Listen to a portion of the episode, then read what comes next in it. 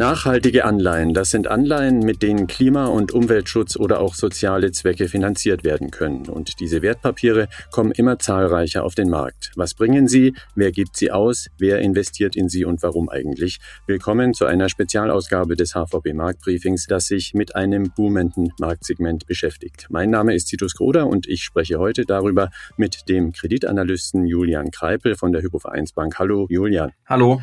Und auch Philipp Gistakis beantwortet Fragen zum Thema eine bekannte Stimme im Marktbriefing als Chefanlagestratege der HVB. Hallo Philipp. Hallo Titus. Hallo Julian. Zum Start des Themas ist eine kurze Definition fällig, denke ich. Julian, ihr schaut euch als Kreditanalysten insgesamt vier unterschiedliche Typen von nachhaltigen Anleihen an. Ganz kurz mal erklärt, was ist jeweils der Zweck dieser Anleihen und wie funktionieren diese Wertpapiere? Genau richtig. Wir unterscheiden derzeit vier verschiedene Anleiheformen. Das sind zum einen die Green Bonds, welche grüne Projekte finanzieren, zum Beispiel energetische Sanierung von Gebäuden oder die Errichtung von Anlagen zur Gewinnung erneuerbarer Energie.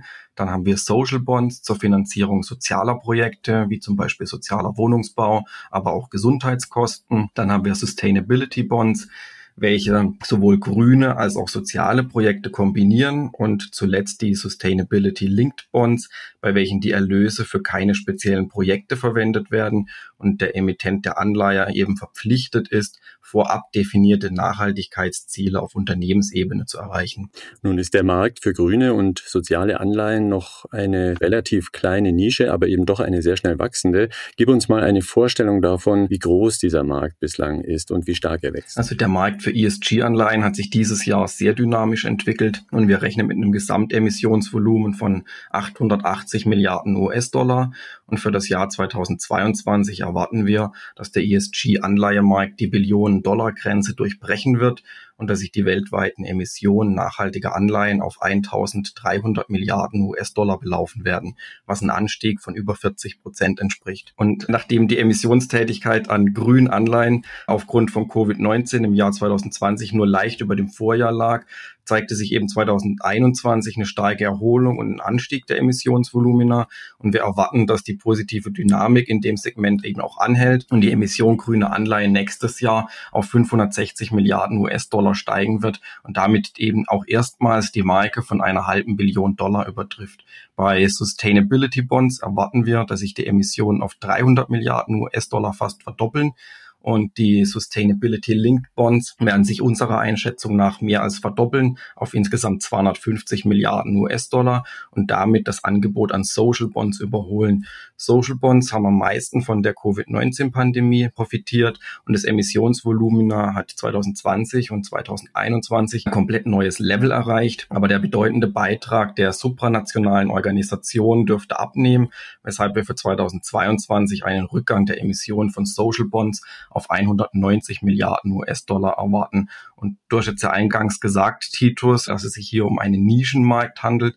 Und wenn man sich das Verhältnis des ESG-Volumen im Vergleich zum weltweiten Anleihemarkt anschaut, dann würde ich sagen, wir verlassen diese Nische.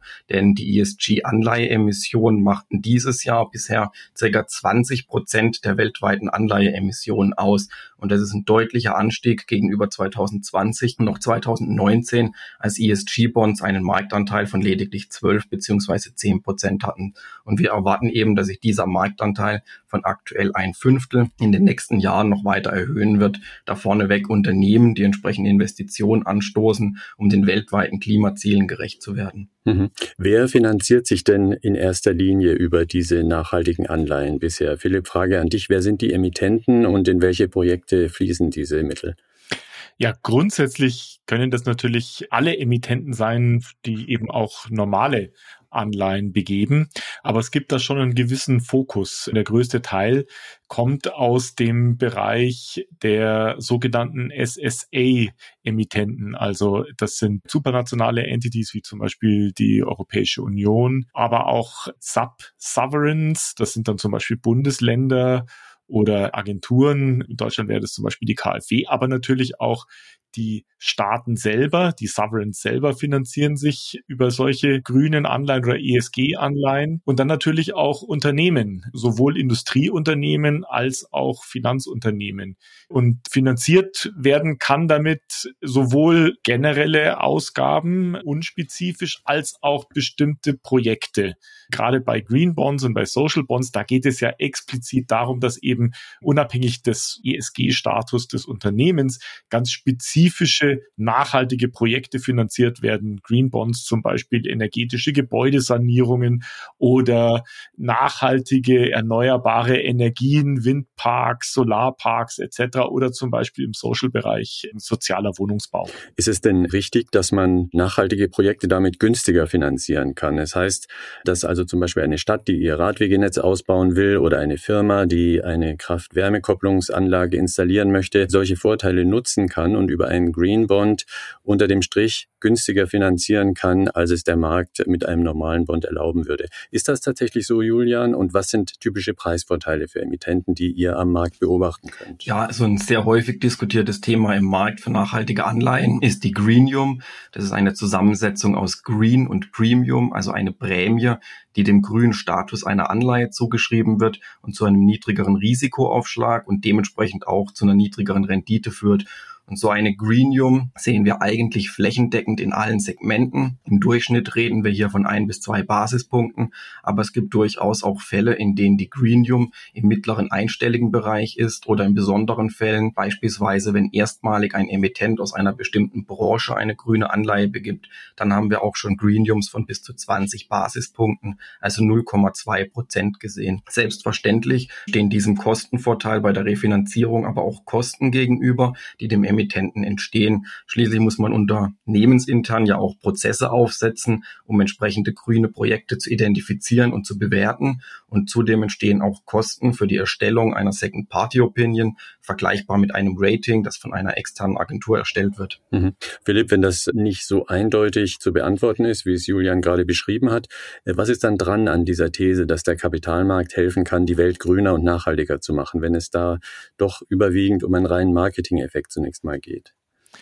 Also die Frage zielt auf ein ganz wichtiges Thema ab, nämlich welche konkrete Nachhaltigkeitswirkung hat das Ganze. Und da kann man eigentlich nichts anderes als nur offen und transparent sein. Die Tatsache, dass wir Portfolio-Manager jetzt eine Aktie oder eine Anleihe kaufen oder verkaufen, spart natürlich zunächst mal kein einziges Gramm CO2 ein. So viel ist klar.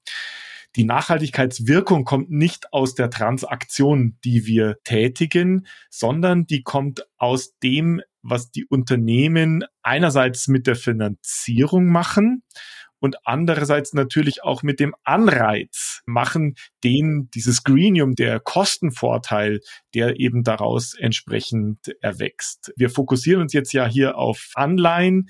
Da geht es tatsächlich gerade bei Social und Green Bonds ja genau darum, dass eben bestimmte nachhaltige Projekte, die dann eben auch eine Nachhaltigkeitswirkung haben, finanziert werden. Also zum Beispiel Solarparks oder Windparks oder eben sozialer Wohnungsbau. Wenn man den Bogen ein bisschen weiterspannt zu den Aktien, da ist es dann natürlich so, dass Käufe und Verkäufe die Eigenkapitalkosten des Unternehmens verändern und zum Beispiel nachhaltige Unternehmen sich günstiger am Kapitalmarkt finanzieren können und damit einen entsprechenden Anreiz haben. Wenn man das mal so salopp sagen kann, Titus, das Kapital hat Macht lassen wir die Macht des Kapitals wirken in einer nachhaltigen Art und Weise. Das ist eigentlich der Wirkmechanismus. Wir sprechen im HVB Marktbriefing heute mit Julian Kreipel und Philipp Gistakis von der Hypovereinsbank über nachhaltige Bonds. Die HVB ist in diesem Markt ein Pionier, zum Beispiel mit aktuell auf Platz zwei als Bookrunner für grüne Schuldscheine und erstrangige Anleihen. Wer eine nachhaltige Anleihe begibt, der braucht auch Investoren, die das Papier zeichnen. Was ist denn aus Sicht der Investoren überhaupt das Motiv, in solche Anleihen zu investieren? Zumal ein Investor ja dort, wie wir gehört haben, ein oder zwei Basispunkte weniger Rendite bekommt. Ist es nur der gute Zweck? Ist es das gute Gewissen oder gibt es noch andere Motive? Julian, wie sieht das aus und wer sind diese Investoren überhaupt? Wir haben ja bereits über die Preisvorteile für Emittenten gesprochen und damit einher geht natürlich am Anleihemarkt erstmal eine niedrigere Rendite für Investoren, wie du richtig richtig gesagt hast. Allerdings lässt sich auch gerade bei nachhaltigen Anleihen feststellen, dass sie eben oftmals eine bessere Sekundärmarktperformance aufweisen und einer geringeren Volatilität unterliegen, da nachhaltige Investoren eben häufiger dazu tendieren, einen Buy-and-Hold-Ansatz zu fahren und es einen Angebotsmangel gibt. Aber es ist natürlich auch so, dass man mit einer nachhaltigen Anlageentscheidung Risiken vermeiden kann, da es eine Investition in zukunftsfähige Projekte beziehungsweise zukunftsfähige Vermögenswerte ist, die eben nicht drohen, zu einem Stranded Asset zu werden. Und bei solchen gestrandeten Vermögenswerten, wie zum Beispiel Kohlekraftwerke, besteht die Gefahr, dass die Ertragskraft oder der Marktwert unerwartet und schnell drastisch sinken können. Also neben dem guten Zweck beziehungsweise dem Gedanken, das Richtige zu tun, gibt es durchaus auch wirtschaftliche Überlegungen, die zu einem Investment in nachhaltige Anlageprodukte führen. Und nachhaltige Anlagestrategien bauten anfangs meist auf ein Ausschlussprinzip beziehungsweise eine Blacklist, bei der aus ethischen oder wertebasierten Gründen in bestimmte Unternehmen oder Sektoren, wie zum Beispiel die Waffenindustrie, nicht investiert wurde. Historisch gesehen waren eben religiöse Einrichtungen und Stiftungen die ersten Investoren mit nachhaltigen und sozialen Anlagekriterien, Mittlerweile haben sich aber zum einen deutlich umfangreichere und komplexere Anlagestrategien wie Best in Class und Impact Investing entwickelt und zum anderen ist das Thema in der breiten Gesellschaft angekommen, wodurch vom Privatinvestor über die Vorgesellschaft bis hin zu Banken und Versicherungen eigentlich alle Investorentypen vertreten sind. Mhm. Auf der Investorenseite ist die Nachfrage enorm. Du hattest ja gerade die enormen Wachstumsraten genannt. Es ist also auch Knappheit, die den Preisvorteil für Emittenten am Markt Markt derzeit herstellt. Wird denn dieser Effekt langfristig Bestand haben, deiner Meinung nach? Also werden diese grünen, nachhaltigen Bonds langfristig diese Preisvorteile bieten? Denn das ist ja im Grunde keine gesetzliche Regelung, sondern ein Marktergebnis. Ja, also angesichts des bevorstehenden Anstiegs des Angebots im nächsten Jahr, beziehungsweise auch in den darauffolgenden Jahren, stellt sich natürlich die Frage, ob dieser Preisunterschied verschwinden wird. Zunächst ein Preisunterschied ergibt sich ja im Falle eines Ungleichgewichts von Angebot und Nachfrage. Der jüngste Beweis für erhöhte Nachfrage auf dem Kapitalmarkt ist die erste grüne Anleihe, die von der Europäischen Union im Oktober im Rahmen ihres NGEU Wiederaufbauprogramms begeben wurde. Das war eine 12 Milliarden Euro schwere Anleihe und die erfreute sich an einem Rekordauftragsvolumen von 135 Milliarden Euro, war also mehr als elffach überzeichnet. Und eben dank dieser großen Nachfrage wurde diese Anleihe dann auch auf der Sekundärmarktkurve gepreist, während eben vergleichbare Transaktionen der Europäischen Union zuletzt eher einen Aufschlag von ein oder zwei Basispunkten als Neuemissionsprämie boten angeboten. Und der Emittent erzielte damit also einen Preisvorteil, eine Greenium von ein, zwei Basispunkten und da die EU plant, bis 2026 grüne Anleihen im Wert von 250 Milliarden Euro zu emittieren und auch insgesamt eben das Angebot an ESG-Anleihen voraussichtlich schnell wachsen wird, stellt sich die Frage, ob diese Greeniums verschwinden. Und wir kommen zu dem eindeutigen Schluss, nein, also die Preisvorteile werden in der Zukunft nicht verschwinden. Die Regulatorik beispielsweise durch die EU hat hier eine sehr starke Lenkungswirkung und so gibt es sowohl für Unternehmen als auch für Investoren eine steigende Anzahl an Vorschriften und Richtlinien, die eben eine nachhaltige Entwicklung fordern, aber eben auch fördern. Und wir gehen davon aus, dass die ESG-Nachfrage weiterhin schneller steigen wird als das Angebot. Während Morningstar im Juli diesen Jahres schätzte, dass grüne Fonds innerhalb der nächsten zwölf Monate die Hälfte des verwalteten Fondsvermögens erreichen könnten, gehen wir sogar noch weiter. Wir gehen davon aus, dass nachhaltige Fonds in den nächsten zwei Jahren zu einer Art Mindeststandard werden und Fonds ohne spezielle Nachhaltigkeitskriterien in der Anlagestrategie innerhalb dieses Jahrzehnts zum Auslaufmodell werden. Darüber hinaus haben wir uns auch das schnell wachsende Segment der grünen ETFs und ihre Auswirkungen auf Marktbewertungen angeschaut.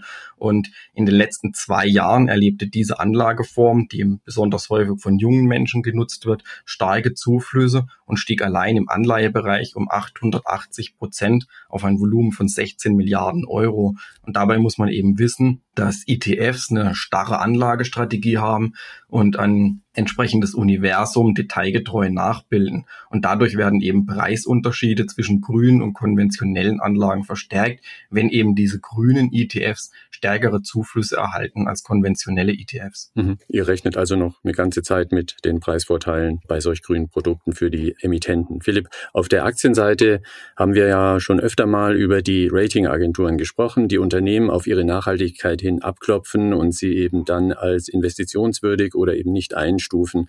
Wie läuft das bei Anleihen ab? Da müssen Investoren ja auch sicher sein, dass der Emittent die Mittel auch nachhaltig verwendet. Das ist genau der Punkt. Der Unterschied zwischen Anleihen und Aktien ist ja, dass bei den Aktien geht es im Prinzip um das Unternehmen. Bei den Anleihen geht es zusätzlich auch nochmal um die Mittelverwendung. Und das unterscheidet übrigens die Nachhaltigkeitsanalyse überhaupt nicht von der Kreditanalyse. Bei einer klassischen Kreditanalyse hat man auch diese zwei Komponenten, dass man sich zunächst einmal das Kreditprofil des Unternehmens anschaut und dann eben auch nochmal zusätzliche Bedingungen und Charakteristiken dieser Anleihe mit hineinbezieht. Also zum Beispiel können, wir kennen das bei den Banken aus sogenannten Pfandbriefen, eben die nochmal speziell besichert sein und dann haben eben Pfandbriefe ein anderes Risikoprofil, auch ein anderes Rating als zum Beispiel die emittierende Bank. Und genauso kann das natürlich auch bei grünen oder Social Bonds sein. Das heißt, man muss einerseits sich das Nachhaltigkeitsprofil des Unternehmens anschauen und andererseits dann eben auch darauf achten, wofür werden denn diese Mittel in dieser Anleihe eingesetzt. Sind das sogenannte General Purpose Anleihen, also keine konkrete Mittelverwendung, oder sind es Use of Proceeds Bonds, wo es also tatsächlich um ganz spezifische Projekte geht, für die diese Mittel herangezogen werden. Und da kann man ein interessantes Beispiel machen. Man könnte sich also vorstellen, dass sozusagen auf Unternehmensebene kein gutes Nachhaltigkeitsprofil hat. Denken wir zum Beispiel an einen Versorger, an einen Utility, der einen Großteil seines Stroms mit Kohlekraftwerken produziert. Dieser Versorger, der könnte jetzt eine grüne Anleihe begeben und sagen, ich möchte jetzt mein Geschäft entsprechend anpassen und durch erneuerbare Energien erweitern und baue jetzt hier einen Windpark oder einen Solarpark und besorge mir jetzt am Kapitalmarkt über eine grüne Anleihe Geld, um genau dieses zu tun. Und dann kann man eben vom Nachhaltigkeitsprofil des Unternehmens und des spezifischen Projektes entsprechend unterscheiden. Und als Portfolio-Manager trifft man dann eben die Einschätzung, was ist mir wichtiger, dass ich dem Unternehmen, das vielleicht kein so besonders gutes ESG-Profil Geld geben, aber ich helfe diesem Unternehmen in einem spezifischen Projekt etwas grüner zu werden. Das sind dann die Entscheidungen, die man hier treffen kann. Mhm. Julian, haben denn alle Emittenten am grünen Anleihenmarkt ein solches Rating? Das kann man, denke ich, im Großen schon sagen, dass die Emittenten sich hier beurteilen lassen von externen Agenturen, vergleichbar eben zu einem normalen Rating, also im Kreditbereich. Es gibt einen gewissen unrated Segment, das ist allerdings verschwindend gering. Mhm. Wie ist denn das traditionelle Risiko solcher Bonds überhaupt einzuschätzen? Philipp, bei öffentlichen Emittenten, also etwa dem Land Bayern, ist das Ausfallrisiko nicht so wahnsinnig groß. Bei Privatunternehmen, die Green Bonds begeben, sieht das schon ganz anders aus. Die klassische Bonitätsanalyse, die darf da ja wohl nicht hinten runterfallen, oder? Ja, das ist genau so. Das, darauf muss man als Portfolio-Manager eben achten. Wenn man in grünen Anleihen investiert, dann muss man eben beide Dimensionen zusammenbringen. Einmal das Nachhaltigkeitsthema, das Nachhaltigkeitsrating, aber natürlich auch das Kreditrisikothema. Und bei den Anleihen kommt dann eben etwas Spezielles hinzu, dass je sicherer die Anleihe ist, desto weniger Rendite kann ich verdienen. Deswegen muss man schon einen vernünftigen Mix in dem Portfolio zusammenpacken, dass man eben auf der einen Seite sichere Emittenten mit dabei hat, wie zum Beispiel den von dir angesprochenen Staat Bayern, die Bundesrepublik Deutschland, aber eben auch zum Beispiel Unternehmensanleihen von Finanzinstitutionen, von Industrieunternehmen. Und dann gehört natürlich, je nach Risikoprofil des Portfolios, auch Hochzinsanleihen, sogenannte High-Yield-Bonds mit dazu. Und diese Perspektive, die muss man eben dann abgleichen mit den Nachhaltigkeitsratings. Man sollte natürlich nicht einfach nur nach Nachhaltigkeitsratings kaufen und die Anleihen mit den höchsten Nachhaltigkeitsratings kaufen und dabei sozusagen das Risikoprofil, das zugrunde liegt, vernachlässigen, weil wir wollen ja erfolgreiche Projekte finanzieren und nicht solche, die dann möglicherweise zwar sehr grün sind, aber in eine Pleite führen. Wie geht es denn insgesamt weiter am Markt für nachhaltige Anleihen? Julian, du hast vorhin schon eine kleine Prognose gegeben, aber was werden denn so auch inhaltlich die Haupttrends sein, die ihr da seht über die nächsten Jahre in diesem Markt? Ja, also vorneweg sind die Haupttreiber die staatliche Regulierung, die Nachfrage der Anleger und der allgemeine gesellschaftliche Druck, also die weltweit rasch voranschreitenden Nachhaltigkeitsvorschriften und Offenlegungsstandards, wie zum Beispiel im Rahmen der EU eben die CSRD und SFDR. Die werden immer mehr Emittenten dazu bringen, ESG-Aspekte in ihren Finanzierungsprogrammen zu berücksichtigen. Und insgesamt sehen wir auch eine allgemeine Zunahme der Aufmerksamkeit, die Marktteilnehmer sozialen Themen widmen. Dieser Trend wurde zunächst durch die Covid-19-Pandemie ausgelöst, dürfte sich aber durch regulatorische Anforderungen fortsetzen. So enthält zum Beispiel auch die EU-Taxonomie, die grüne wirtschaftliche Aktivitäten klassifiziert, gewisse soziale Mindeststandards. Ja, der Markt muss sich weiterentwickeln. Das ist sehr wichtig und wir sehen ja auch, dass er sich weiterentwickelt. Er wächst stark weiter. Und das brauchen wir auch. Auch deswegen, weil die Nachfrage nach diesen Produkten immer größer wird von der Investorenseite her.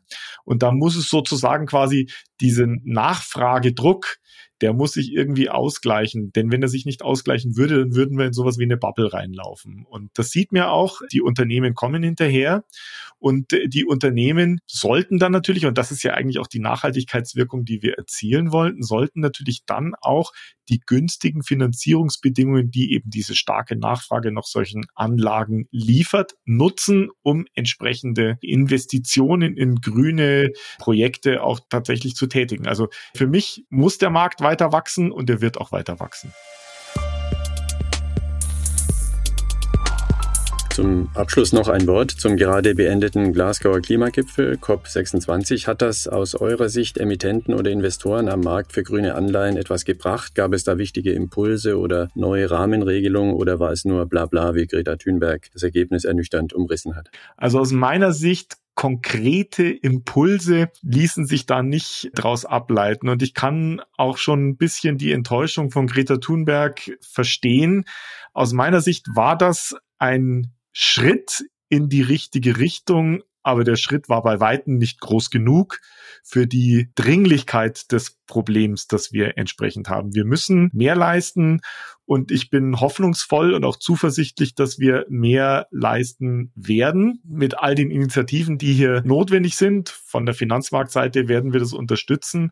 Aber wie gesagt, ein wenig enttäuscht von dem Ergebnis bin ich auch. Ich hätte mir tatsächlich mehr erhofft. Vielleicht nicht unbedingt mehr erwartet, aber ich hätte mir doch mehr erhofft. Danke euch sehr für die Analysen und Hintergründe zu den nachhaltigen Anleihen. Danke an Julian Kreipel, Kreditanalyst der HVB und Philipp Gistakis, Chefanlagestratege der HVB. Den nächsten Podcast gibt es am 13. Dezember. Feedback gerne unter markt-briefing at unicredit.de. Machen Sie es gut. Ich bin Titus Gruder. Bis zum nächsten Mal.